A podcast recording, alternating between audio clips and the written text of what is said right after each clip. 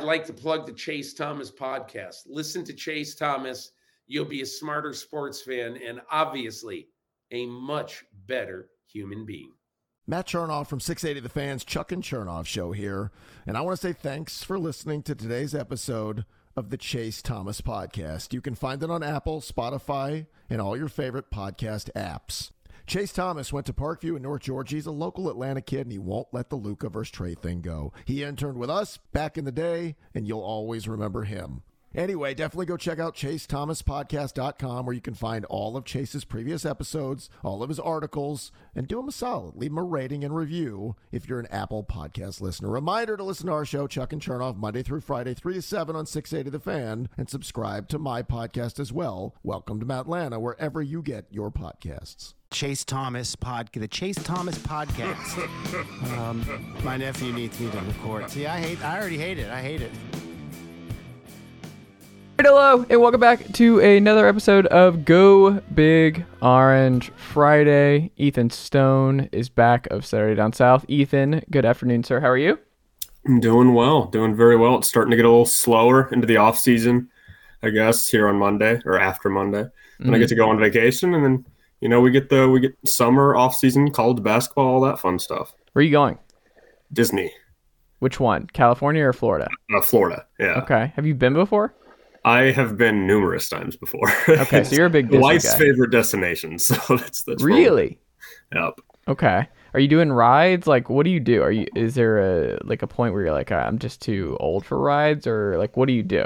I'm not sure what we're gonna do. It's probably gonna be a smorgasbord of things, but we got mm. stuff to all four parks. Epcot's my personal favorite. And okay. do that. We'll hit up some Hollywood studios, have a good time. Never been. I've never mm. been to. Uh, it is. It is. It is very fun. I. I think. I think some people think if you go too much, it ruins it. Me personally, mm. I don't. I think. I think it's fun every time you go. Do you have the pass? Just, I don't think so. That is that is a my wife question. I feel like your wife has the pass. I feel like you. Probably. she's a big fan. I'm gonna go ahead and guess, Ethan, that your wife's got the got the pass. Um, also here, Ryan Schumpert of Rocky Top Insider. Ryan, are you going on vacation in the next week or so? unless you consider Columbia, South Carolina. Uh, Many vacation. are saying is a great, uh, great travel destination. Yeah, so uh, I'll be there tomorrow, and then here in I guess two weeks we have the dreaded uh, double week road trip of games at Starkville uh, or in Starkville, and then uh, Baton Rouge back to back. So oh. I got those those two trips on deck, but besides that, nothing nothing glamorous like Disney, like Ethan's living with. Mm. There you go. Well, I feel like we're all pretty fair skinned. Like the beach is probably out of the question, right? Like you're not you're not yeah. beaching it, Ethan. No, absolutely. I, I despise the beach to be honest with you. I just don't understand it. yeah, I'm not a beach I guy like either. it for about I like it for about 45 minutes, and it probably has something to do with my skin color. I mean, I'm just the Howie from Benchwarmers, where the skin, the sun is not my friend. The the sun is not my friend. Um, well, y'all. We have some Tennessee to talk about, some Tennessee Volunteers action to talk about. Uh, Ryan, uh, quickly before we get into the football stuff, um, can you refresh my memory? Who had the higher three point percentage on Tuesday evening? Was it two for two for Josiah Jordan James, or was it the 50% marksman Santiago Vescovi, who ultimately, when I'm doing the math, had a 50% worse shooting night from distance? than uh, the returning Triple J. Is that correct? That is correct. And mm-hmm. you know, we had some disagreements on the last podcast, mm-hmm. and I I figured you'd bring some of them up. Yeah. The take that you had that Josiah Jordan James is the best shooter on Tennessee's team is not the take that I thought you were going to revisit. As mm-hmm. Santiago Vescovi has continued to catch fire right. and hit two threes in the first uh, two minutes as, as Tennessee opened the lead. Mm-hmm. But Josiah's back and he looked good, and that shooting stroke certainly uh, was working well for him on Tuesday night. I mean, can we rule out Triple J just being in the lineup was a big factor in Santiago just having that confidence to fire early and often uh, off the dribble? Like many are saying, like it was top of the key for Santiago. That second one, it was in Josiah Jordan James' sweet spot. I don't know. I think when you're the best shooter on the team, you being in the lineup and knowing that guys uh, that you're going to be playing, guys around you uh, just perk up a little bit more. So uh, I appreciate you being classy and amid defeat, Ryan, uh, on that one, but there you have it. Josiah Jordan James, the best shooter on Tennessee's basketball team, and the case is closed. Um, where the case is not closed, uh, Ryan, is Walker Merrill, who has entered the portal.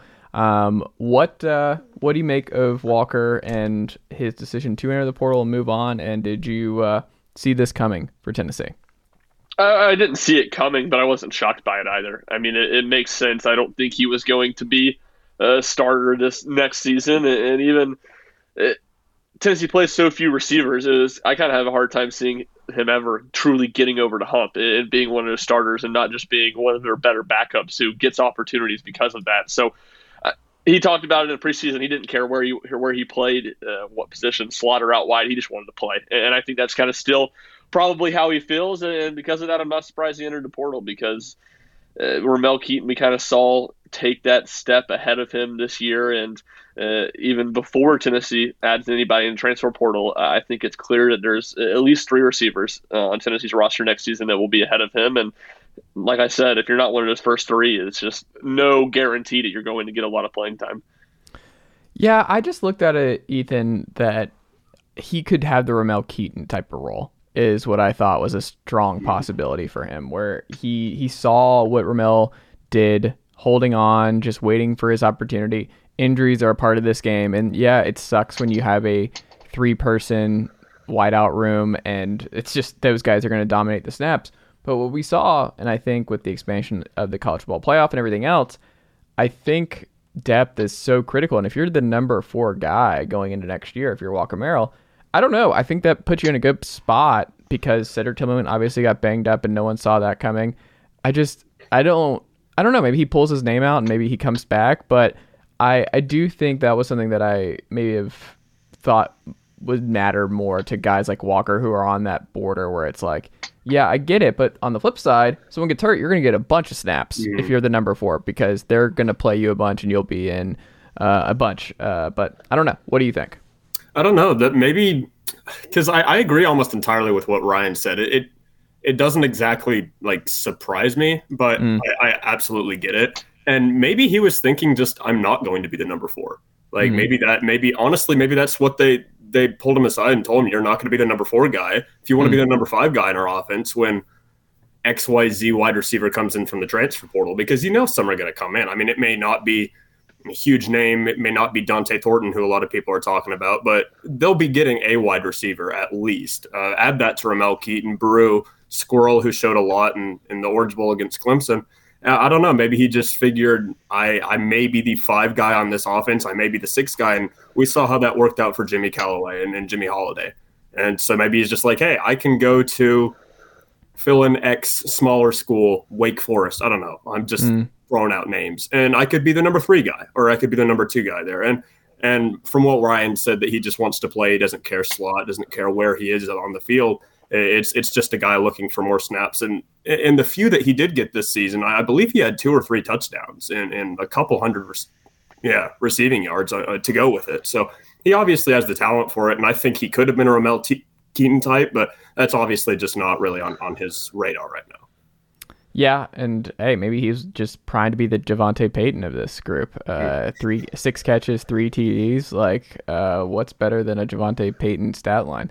Um, Jacob Warren coming back for his 19th season uh, here at the University of Tennessee as well. Ethan, I wanted to ask you this. I I, I graduated with Jacob Warren. Uh, he also got his master's uh, with me, and we walked together uh, this December. And I told him, I pulled him aside, or we were walking out, and I was like, "Hey, I need you to not be walking next to me when we like walk up the stairs and everything else. Like this is like I'm almost six feet. I'm five eleven, but like standing next to you is just a disaster. Yeah. And this needs to needs to flip. Uh, we're we're a little too close quarters here, and uh, he's a good sport about it. But um, good dude, uh, fair good guy, obviously. Um, coming back uh, for another year.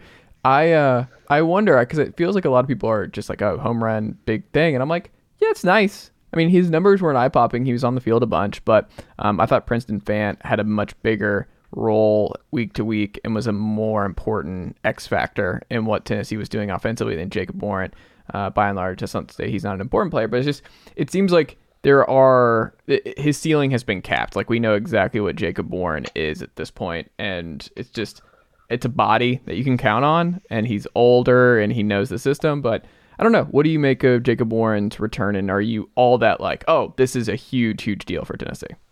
I, I think it's a huge deal just based off depth alone. Just, I mean, he's a veteran. He's a guy that's been here for a while with Tennessee football. He, I, I mean, even though he's only got two years under his belt, he knows the system under Heupel, and obviously he's going to be going into year three as the main guy.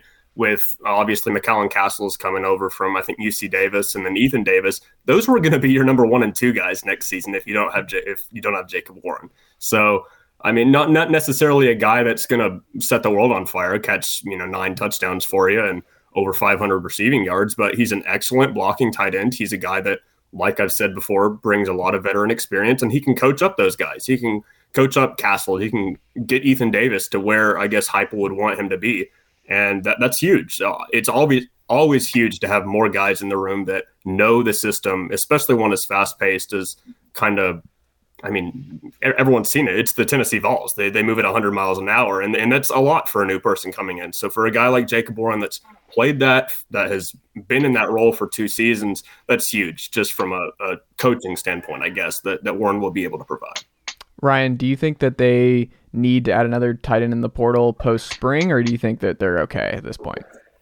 Yeah, I don't think they need to and that's why I think you know bringing Jacob Warren back is so big. It's not that he's going to be a 500 yard guy or a five touchdown guy. It's that you know he's solid and you know you can put him out there and not be worried about him, and you he's going to do the right things. he's going to be a solid blocker, and they didn't have that before. And, and you know I think uh, Castles is going to has the looks of a solid player. Certainly in time, I think Ethan Davis is going to be a really good player, but.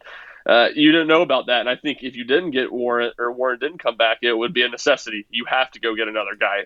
To me, now it feels like uh, a little bit of a liberty. You can go get another guy. I think certainly uh, if there's someone that intrigues you, if there's a good player out there, go get him. But it's not a necessity, and you should be fine from a depth standpoint there, uh, especially when you throw in uh, Hunter Salmon and then I'm blanking on Charlie Browder, the transfer mm-hmm. from South, Central Florida last year, who both those guys can play a little bit, especially in blocking situations when they need to. So I don't think they have to. It's certainly is still a position that would make sense that it would be on their radar, but I think it kind of like a lot of everything. It just kind of goes to best available. Do you have a tight end that you like uh, more than a linebacker you like or, or any other selects position?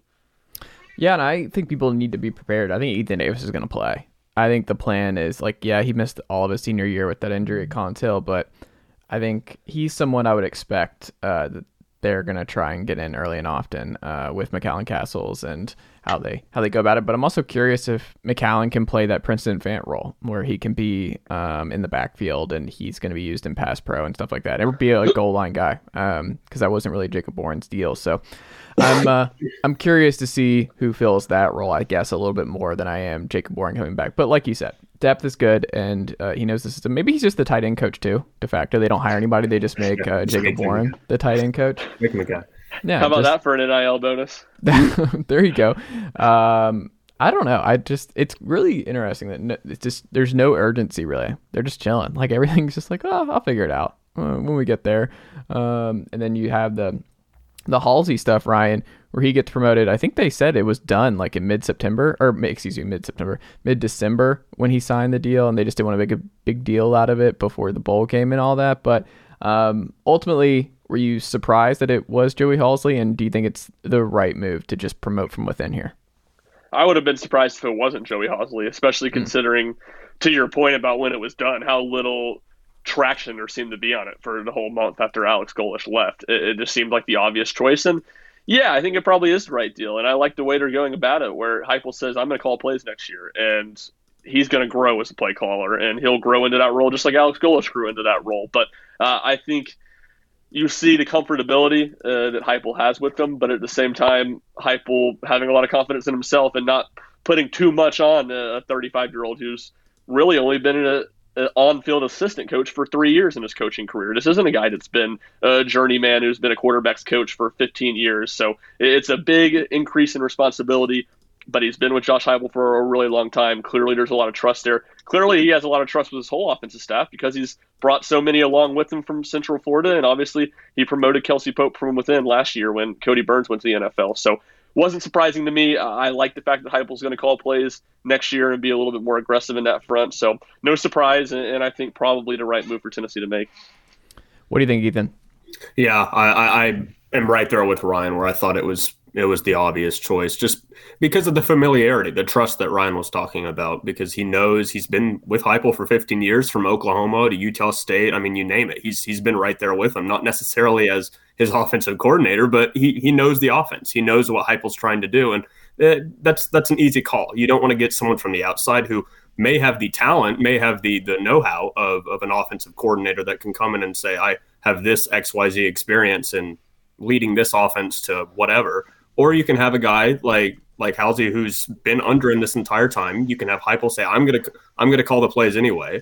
And I it just seems obvious that you promote from within. It's it's something I feel like he's gonna be doing a lot moving forward as well. I mean, it's just mm, keep moving guys up and then move them in from the bottom, and it'll just be like that. Just because I, I saw a, a Tennessee beat writer, I can't remember who it is off the top of my head, but they said just the way this offense is structured, how quick it is, how how I guess complex it is. It's just so much easier to get guys that know what they're talking about and have been under Heupel, know what he's trying to do for the past five years, than get a new guy who who may be a veteran in it but doesn't quite know the the idiosyncrasies of the offense. Yeah, and I wonder too if, like you mentioned, the Utah State reference. I like. Uh, do we think Matt Wells or Anthony Tucker or Joe Jon Finley makes the most sense as a tight end coach? Do you think it's going to be someone outside of those three, Ryan, or do you think that's where you would probably guess? It's a tough question. I mean, that's where I'd probably guess because what I said just a minute ago about it, it seems yeah. to always be guys that Heupel's familiar with. To me, if I was Josh Heupel, I'm looking outside the coaching tree and I'm trying mm. to. It's a tight ends coach yeah. Get somebody in there who can recruit. Get somebody in there with Southern ties who's got great recruiting pedigree. That's what I would do. It's hard for me to say that's my prediction, just given how much Heupel on the offensive side has steered towards hiring guys that know his system and he knows well. Yeah, I, I, could I could agree that with that, especially because I mean, uh, eventually you got to get new guys. You can't just keep. so at some point, you got to get someone coming in so you can promote them. And tight end coach, I, I feel like uh, agreed with Ryan. That's about where that would start. Yeah, I mean Clemson's dealing with this right now. You can promote there's a, there you can promote from within sometimes, but you don't want to only be promoting from within. I mean, look mm. at uh, New England too. Uh, New England's going through some issues now. Uh, just Belichick not branching out and not uh, going with outside hires has finally come back to really bite him with this offense. Um, Ethan, when you look at the portal and where Tennessee is targeting this weekend, it looks like Dont'e Thornton and the DT from uh, Arizona State are pretty good pretty good shot to being Vols by the early part of next week.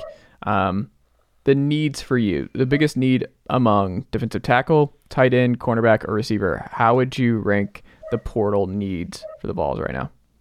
Well, that's kind of a problem because I feel like defensive back is the obvious and clear number one here. The the, the problem is there's no one really available. I mean, there's that guy from Texas A&M, I guess, but he's just a freshman guy, and he really didn't get any experience. Deyon Bouie, I think, mm-hmm. is his name. There's that guy, and then there's a couple more, but there's just not too many corners in the portal right this instant. But that's what you need. You, you need defensive backs because that was just it was the glaring issue. And as far as defensive line goes, you have Omari Thomas coming back, who is obviously a, a major part of, of that defensive line. You got, um, I mean, Elijah, I think Elijah's down there, and then you got Terry, and you got, I mean, you got guys on the defensive line. Obviously, yeah, obviously it's still in a position of need. I think uh, I want to think Davon Sears I saw a while ago is also a name that's been flown, floated around, and then like you said, the Arizona State prospect right there that that could be coming in. So defensive tackle isn't, I guess, as high as corner is to me, and then wide receiver you go out there and you get one who I, I would hope that the Vols are targeting Thornton right now, which I, I feel like he I, I saw that he was just on campus for an official visit. Mm-hmm. So you, we, we don't know here in the here in the coming days that might be something. But defensive back and safety. I mean, though there's especially with Trevon Flowers, I, I think he's the only one that's leaving. I want to think McCall is staying, and then everyone else is staying as well. So with Flowers leaving, you, you would want to get someone like that. But unless you can get a cornerback that can come in and immediately start, you're not really fixing your problem. You'll have the same problem you had at the beginning of this season, which is you have a lot of guys, but you need a guy that can play the game. Need a guy that can go out there and actually start and be the guy. So, uh, I mean, you might see them start dipping just into freshmen and just hoping they can start doing something. Ricky Gibson, yeah, um, I'm blanking Jordan Matthews. Yeah, a whole bunch of them. Jordan Matthews. Yeah, John Slaughter. Let's just keep naming the guys. There a whole bunch of them in the 2023 class that they can start, you know, pumping into that system. But if the secondary stays how it was, this Tennessee team is. I don't think they're just going to take the step. You got to get somewhere in the secondary that can play the game. It's funny too, like how different the situation is on the offensive and defensive side of the ball. Where like, if you're one of the main guys on offense, you're in good shape. You're gonna get a bunch of snaps, and it's gonna be a really good, really good time for you. If you're on the defensive side of the ball, if you're not okay with rotating, this is not the se- the scheme and the the spot for you. Like Tennessee is gonna rotate a bunch. They already rotated a bunch on the defensive line. They had to rotate out of necessity in the secondary last year, but I think that's just going to be part of the deal. I mean, the linebacker room alone to bring in this many freshman linebackers, bring in uh, Pili from uh, BYU, that just tells me like we don't know what Juwan Mitchell's doing yet. But if like you're Juwan, like I don't know why you would come back because I just I think you're getting less snaps this upcoming year than you did this previous year. So I would probably move on. Uh, regardless of uh, your what you're thinking here, I just I would move on regardless of your NFL prospects.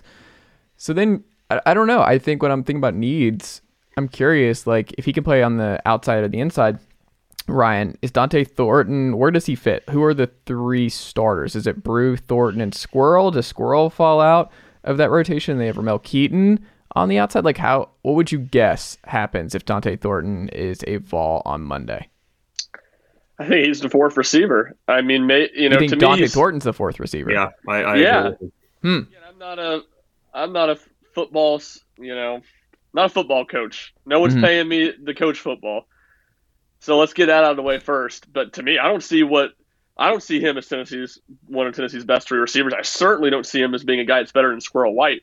Does he factor? Does he play? Is he the fourth receiver? I think you're right. I think he probably is. And to me, it's important to get him because Tennessee's lost their fourth through seventh receivers to the transfer portal. Yeah. And their top two receivers in the NFL. I mean, that room's thin as can be right now. And you're relying a lot on Nathan Leacock uh, to at least be, be able to play uh, significant snaps if called upon as a freshman. So getting Thornton's huge. From my untrained eye, I don't see him being uh, certainly not a better option than Squirrel White and slot. Maybe if you can play out wide, he's more talented than Ramel Keyton and he would earn more playing time than him. I don't see that personally, but he's certainly going to have opportunities because I think anybody in Tennessee's receiver room is at least in practice going to get a chance to earn opportunities because that room's so thin right now. And uh, I think it's important that they add Thornton and, and really maybe even another guy in the portal. Uh, probably isn't going to be a big name, but at least somebody else from a depth standpoint. Yeah, and they also like a lot of their internal guys, right? Like they like Chas Nimrod a lot. Um, Yeah. Webb is someone they like too. So I mean, one of those guys is probably going to pop next year. Like we don't know which one, but I think one of them's just going to come out and they're going to pop, and we're like, all right, we're we're okay. Um, there's one thing I trust: it's receivers in this in this scheme. I'm not really all that concerned about whether or not Dont'e Thornton is a part of this or Raw Rod Thomas is not going to make or break uh, what Tennessee's offense um, looks like next year. But I am curious to see what the the final three is. That's interesting that you have Keyton in there. Um, when we pivot a little bit here, I wanted to final uh, Tennessee football related question. Jaylen Wright posted a cryptic cryptic tweet a few days prior. Um, it's announced Crypt- later Cryptic tweet season. hmm where um, Jaylen he gets a new NIL deal, uh, a parent deal uh, that was announced by the Volunteer Club over the last couple days, and uh, Ramel Keyton was involved in that. They announced a lot, um, so I don't really know. Joe, Joe Milton re-upped. It's funny to see all these re-ups and stuff. Like we don't even know what these contracts are or anything involved. We just know that they're re-upping. That's the only thing you're tweeted. It's not like professional sports league where you actually have some context for what uh, what's being done here, but.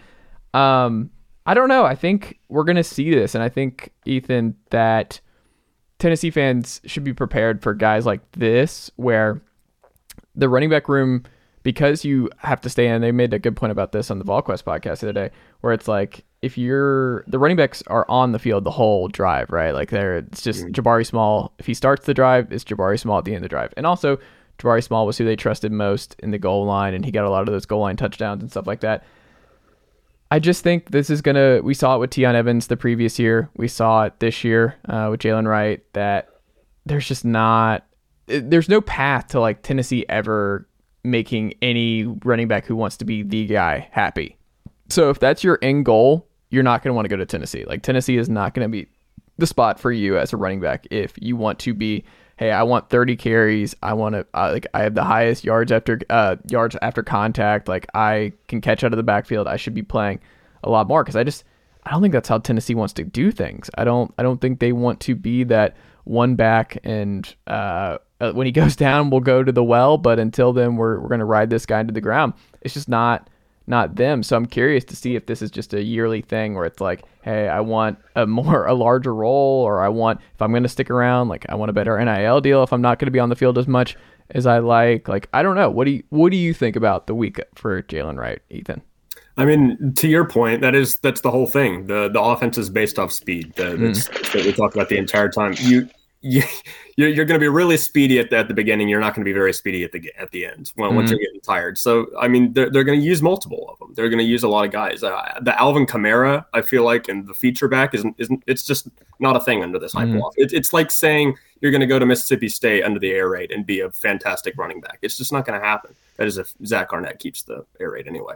But uh, this this Jaylen Wright thing, I think it's pretty funny because like you can look at it from an outside perspective, and the obvious thing that you think is he was just tweeting it to get an NIL deal, and I, I don't know just that that face value I think is hilarious because I mean Jaylen Wright, he's I think he was.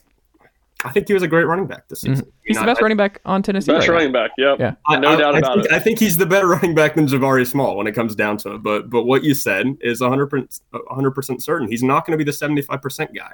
And I feel like that moving forward, I think you're 100% correct. I, I, I think Jaylen Wright is a really good running back, but he's just not going to be the featured guy. So he realizes that. And he says, all right, well, let's get some more money from. Yeah, go be the feature back at uh, Northwestern and see how that goes. like, I don't know. It's a pretty good deal. And I also think for these guys, it's not like the NFL is just like discounting these dudes. Like Jaylen Wright's going to put up, like, we he was on the freaks list before the year, Bruce Feldman's freaks list. Like, he goes to the combine, and does everything. Like, Jaylen, it's going to be fine. It doesn't matter if you have 25 carries or 18 carries a game. Like, you're going to be fine come combine time. It's not going to, or come NFL draft time. It's not going to hurt your stock if you stick around and you're not the feature back. I don't think NFL teams hold that against guys anymore. Like I think if you if you test well, you perform well, and you were productive in college for the snaps that you got, like they'll take a chance. They'll they'll do that. Uh, teams will be way more likely to just see what happens there. I mean, Alabama has a rotation now, and Brian Robinson's now the feature guy in Washington. Like it just it doesn't matter if you're in the right scheme and you test well and you're strong and fast and like he's just a yards after contact machine. Um, you'll be all right. And I don't know, like Ryan, I think too. The thing I, I saw at the end of the year, and I mean, we saw it in the Vanderbilt game on a major level, was Jaylen and Dylan Sampson when those two are at it. like just what they can do in space and their speed, the like in power, like the Thunder and Lightning, Darren McFadden, Felix Jones type vibes with those two. You kind of just feel like Jabari Small is just can he graduate? Like, can he move on? Because you're just I, I want to see just a bunch of snaps where like they basically just take turns next year, where it's Dylan Sampson one drive, Jaylen Wright the next, and then Jabari Small is only for the goal line. Like Jabari Small is not allowed to do two to three yards in between the tackles on second and ten after an incompletion. He's not allowed to do that anymore. Like we're just you're only allowed ten yards in. I, I don't know. Are you as low on Jabari Small? Because we I remember talking before the year this past year that uh, we had differing opinions on Jaylen and uh, Jabari, similar to your uh, Vescovi over Triple J uh, take. It did not age as well, Ryan. So what's the what's the? I don't even remember me me talking to me. I don't remember me Oh. having this take. You did. I You had wasn't- it because I was like out. I was like Jabari Small's. He's gonna average like two or three yards per carry. He's just. He, you were a Jabari Small guy. You were a Jabari Small truther. Well, I'm still a Jabari Small guy from what you just disrespect him like he wasn't an incredible short yard back all season. Yeah. Yeah, that's what I'm saying. He should only be on the goal line. That's it. And it's Dylan That's Sampson, not the only time Tennessee runs in short yardage isn't on the goal line. They Yeah. are addicted. Unlike the Tennessee Titans, they are Yeah. addicted to running the ball on third and three and short. And Jabari Small is really good at it. Yeah. Now, I would, to your point, I would like to see Jaylen Wright not fumble the ball, so Tennessee has a lot more confidence giving him the ball more and giving him the ball in those mm-hmm. situations. He got five. He ran for 230 yards and five carries against Vanderbilt because they were worried he was going to fumble it in the rain. But he's an unbelievable talent, and and I think to me it, it's big to get him back, and uh, I think you're only going to see his role go up. And to your your point about the feature back thing, look at the top 25 programs in the country Yeah. to three of them have a feature back. There's not a lot of programs that uh, work with feature backs anymore. And if anything, his lack of carries is going to be a good thing when he gets to the NFL. They're going to say, look, his body's not worn, hasn't been taking hits uh, for four years or three years, whatever it ends up being. So, uh, to me, that's not something I should be worried about, well, whether he is or not. And then Chase Uh, is the one disagrees. Khaleesi is not a fan of this take. Uh, the dog has never actually barked, so I guess the mailman's here. So that shout out to the mailman for that one, or just not a fan of Ryan. Just revisionist history over here. You were 30 Uh, carries a game, Jabari Small, before the season. This is blasphemy. This is simply blasphemous. You were like um, Der- baby Derrick Henry. Like this is yeah. Uh, and then, like, last thing I would say on the NIL facet, facet of it, one, I think this will be a common theme of players trying to get more, using their ability to transfer as leverage to get more money. Uh, two, I think Tennessee is fortunate that, and we'll see if they can get all the way through the offseason the same case. But two years, Josh Heupel, have they lost a player they really wanted to the portal? Doesn't seem like it to me. Uh, to me, that's you look at South Carolina, who had a great season uh, compared to expectations, and they've lost a ton of, of their main guys to the portal. So, uh, and then lastly, uh, I think one thing that will be from just a macro will be really interesting to watch with NIL and the transfer portal. Do the dynamics that you have in NFL free agency today continue trickle down to college? Uh, I would think running back's not a position you want to invest a whole lot of NIL in, especially when you're Tennessee, especially when you have two other good backs and you're not a feature back program. And you say we can plug in a lot of guys and have success here. That's something, uh, to me, with all positions. I think when you look at the high school rank and the transfer portal with NIL, it's going to be really curious and interesting to me to see how a five star at a certain position is valued compared to a five star at another position. I was told everyone wanted to go play for Dowell Loggins SOC. Tennessee's tight I and great everything was good. offensive coordinator, Dowell Loggins. Legend. You, you don't know how Chase. You don't know how many people were coming after trying to get him. How many SEC coordinator jobs he turned? Did you not listen to Shane Beamer? God, that was. They are blessed. They're fortunate to have him. Dowell Loggins. Yeah, I- they're very, very get- thankful. I mean, everybody else wanted him. Everybody else wanted him. I love too that they had like they had to call back. It's like Jay Cutler, are you willing to cut a 30 second promo on uh, Dowell Loggins? Like we need we need some promos Talking from our guys. Legend of Dowell Loggins at Yeah. the helm of the mighty South Carolina. What a time! What a time! Everything's good. What a time indeed. It's like the airplane uh, gif of just like nothing to see here in front of the stadium. that South Carolina football this offseason is nothing to see here. Um, everything's fine. Shane Beamer got a 200% raise today too. How about that? Can I just go ahead and say like they're winning less than seven games next year? Like Tennessee, what Tennessee is going to do to South Carolina and Knoxville next year? We say this, yeah. This is gonna be like I think it's the biggest margin of victory of any non-cupcake on the schedule. I think we're looking at like 56-13. Like I think it's gonna be what Georgia did to South Carolina um, this past year. I think it's gonna be an absolute bloodbath, and uh, Heupel will not be letting his foot off the gas for that one. Similar to Mizzou at home uh, this year. I think that just go ahead and circle that one, folks. If you want to come in for a Tennessee game this fall and you're like, I don't know which game to splurge on, splurge on the uh, South Carolina game. Uh, that one's gonna be an absolute uh, delight. I would go ahead and pencil in. Um, South Carolina. Speaking of South Carolina, that's who Tennessee plays uh, tomorrow. Uh, when folks are hearing this, it'll be happening day of. Ethan, what are you looking for based on what we just saw from the basketball team and the best shooter coming back uh, for the Tennessee Volunteers on Tuesday night and blowing out uh, the Mississippi State Bulldogs? South Carolina's pretty pretty bad all across the board. I mean, Yeah. they're one of the worst uh, just Power Five teams. I think they're 200 something in KenPom last I checked. Yeah, they're- uh, not Well, going well. To, Friend of the program, Will Warren, put it best in his SEC tiers ranks this week. Mhm. Vanderbilt's alone in a tier that's bad. Mhm. South Carolina's alone Yes. at the bottom in a tier that's bad, bad. yeah, Mhm. yeah, Bad, So- bad basketball team. yeah. Do you think it's going to be a, a blood, or do you think this is a trap situation where this is going to be ugly and it's actually going to be kind of close? No, I don't think it's going to be. I don't think it's going to be close. The, the South Carolina's game plan is give the ball to GG Jackson and pray, just hope to go. And then every once in a while he can kick it out to Chico Carter, who's actually a very, very good three point shooter. So I I feel like that is probably the the one thing Tennessee will need to look out for is just you know continue guarding the three point line as you have all season. I think they're top ten in three point percentage by the defense, like guarding the perimeter. Uh, I mean, they're top ten in just about everything. Tennessee's defense is as as near perfect as you could be to start the season this season. Um, the South Carolina they they're they're okay at offensive rebounding, I guess, but that's just because they miss a lot of shots. So there's there's just not really much to talk about uh, for South Carolina. It's contain GG Jackson. I mean, don't let him go off for 25 points, and even if you win by 20, I'd say you'd call that a win. If if you can contain GG Jackson, really show that you have a big man that can kind of guard him. I, I guess it's going to be off the top of my head probably Olivier on him a whole bunch, uh, obviously on Saturday. So uh, that that's the only matchup in my opinion that tre- intrigues me, just because Jackson is is he's probably either going to be a lottery pick or very close to it because he's a very good basketball player. It's almost kind of like we're looking at an Anthony Edwards at Georgia situation. I think it's very similar. Both really bad teams with just like a Lamborghini in the parking lot, but th- that's about it. Uh, Ryan, since you're like, I just I don't really trust you as much with the basketball takes. We can pivot to baseball as we wrap wait up minute, here. Wait a minute. I wasn't here. I wasn't here for this take.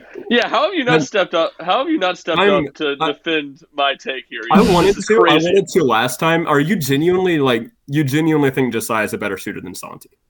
I mean, two for two. I don't know what else you need to see. I mean, it's a smaller sample size. Of course, he's going to be a better. Who do you shooter. trust the most at the top of the key with the game on the line? Who do you trust the most? I'm s- Top of the key is the only place you can shoot threes. Yeah, I- apparently, too. It is. I mean, like Josiah is a I'm fantastic. sorry, do y'all see anybody shooting threes anywhere else around the perimeter? No. I'm not. You're not. You're not going to. You're not going to trick me into blaspheming Josiah because I think he's an excellent shooter. I think he is number two or number three on the team. He's not number one. Santi Number is one of the best shooters in the Number SEC. three. I, he's not number three. Santi's He's the best shooter Tennessee's had since Chris Lofton. Yeah, yeah. It's, number- yeah, Mm. it's, it's disrespect. It's disrespectful of Santi, a guy who works unbelievably hard to get slith- slithers to shoot the ball every game and shoots Mm. still at forty percent, shooting at an extremely high rate. I, Disrespectful. Not. I don't think it's the best shooters in insane to say he's like he's like a Walmart version of Steph Curry. He's running around for his life. He finds an open shot and he hits it forty percent of the time. Like it's just Walmart Steph Curry. I, I mean, I'm not trying to be rude to him, but he's not. No one's Wow. Steph Curry, so Yeah, he doesn't have that. He doesn't quite have the handle and ability Yeah, to no- create a no shot off Steph Curry. dribble that Steph does. He doesn't strike But- me as the third best basketball player uh, of all time. Like, absolutely not. yeah, Santi, that's not what I'm trying to say. Yeah, but maybe the I best was trying to make offensive a, player a of all bad. time. It was a it was a bad attempt at. Uh, Many are saying Santiago Vescovi, Steph Curry. he's, he's they kind of rhyme. shooting. You say know, Steph man. Curry really fast, it sounds like uh, He moves insanely well off the ball, and by the way, he got all of those first half points against uh, against Mississippi State while Josiah was on the bench. So it was not Josiah moving around and creating space for him. That's They- enough. Uh, Ryan, I'm gonna get muted. uh, Ryan, number two preseason perfect game. Uh, came out with their preseason baseball rankings. Um, LSU number one, Tennessee number two. What I've learned from this is I'm gonna be um, an absolute monster uh, this spring at these Tennessee games. Like I am gonna be as obnoxious as humanly possible on Twitter.com throughout this year. And any of the good folks who were worried or who thought that last year was it for Tennessee baseball just being the villains of college baseball, they're in for a rude awakening. It's uh, it's not going anywhere, and uh, this group might actually have more upside. Like they they might have more possibilities of making a deeper run, just because Chase Burns a year older, Dollander's a year older. He's playing for number one overall pick this summer, which is pretty wild.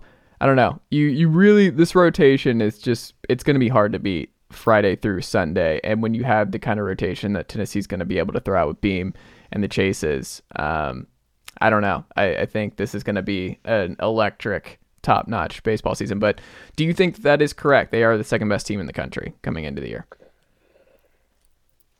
I think they're in that conversation. Uh, it's baseball. It's college baseball. To me, there's probably five or six teams up there at the top that are really, really good and pretty close to each other. And to me, Tennessee's in that group. They'll have a, a chance to be the best team in the country. They'll have a chance to make it a home run. They'll have a chance to win it all because of what you just said. You got your starting three or your starting weekend rotation is all first or second team All Americans. It's pretty good. It's pretty good feeling, especially when you have a senior in your bullpen who consistently can come in and throw four innings at a time for you, and has been one of your best arms for four years, and has never had an uh, ERA in the threes, and it's always been in the twos. So there's a, a really, really, really elite pitching staff, and I think there's a lot of questions they're going to have to figure out in the lineup, and that was the case last year too. There were questions to figure out. I think there are more of them this year. Uh, I think there are bigger questions, um, but they're going to be able to have a lot of time to figure it out because they do have depth. uh, and the different people they're going to want to test out and give opportunities. And then, like I said, they have pitching staff that can carry them through some offensive woes, and uh, we'll have a chance to have a really, really good team.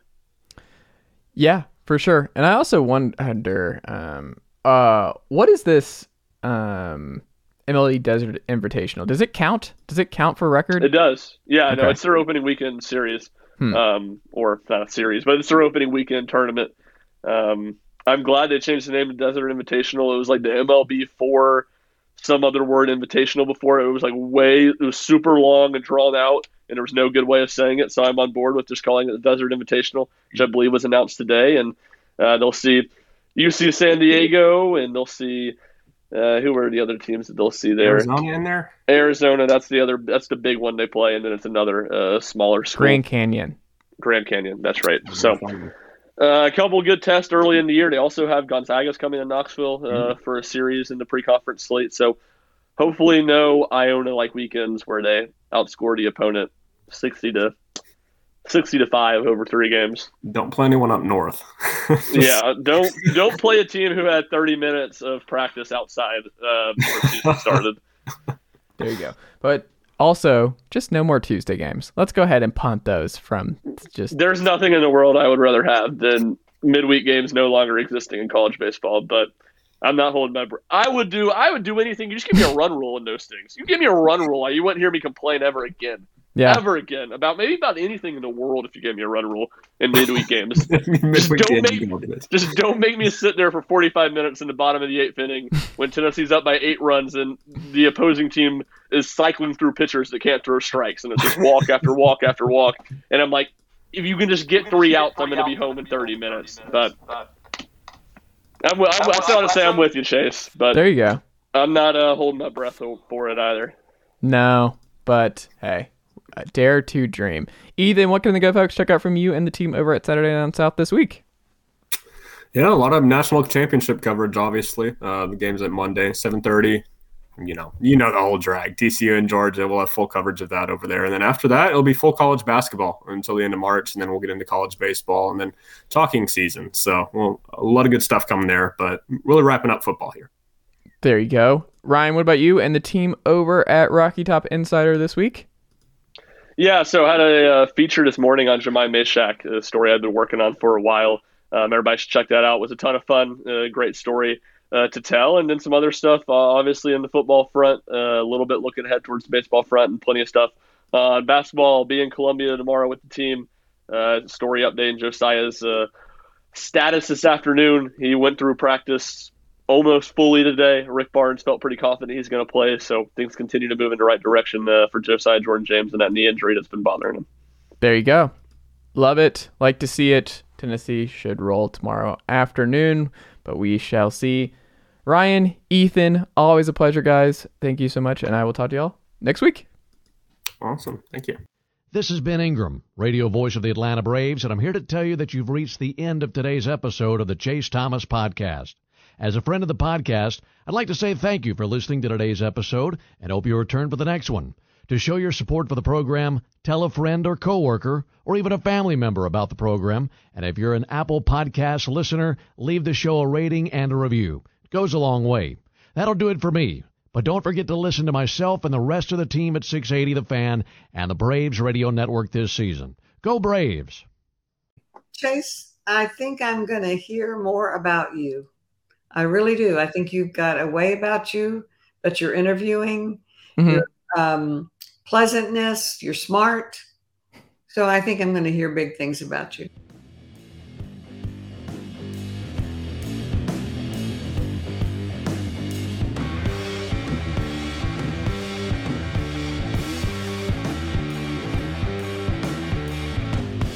Nicely done, nephew. Chase Thomas Podcast. Hell yeah.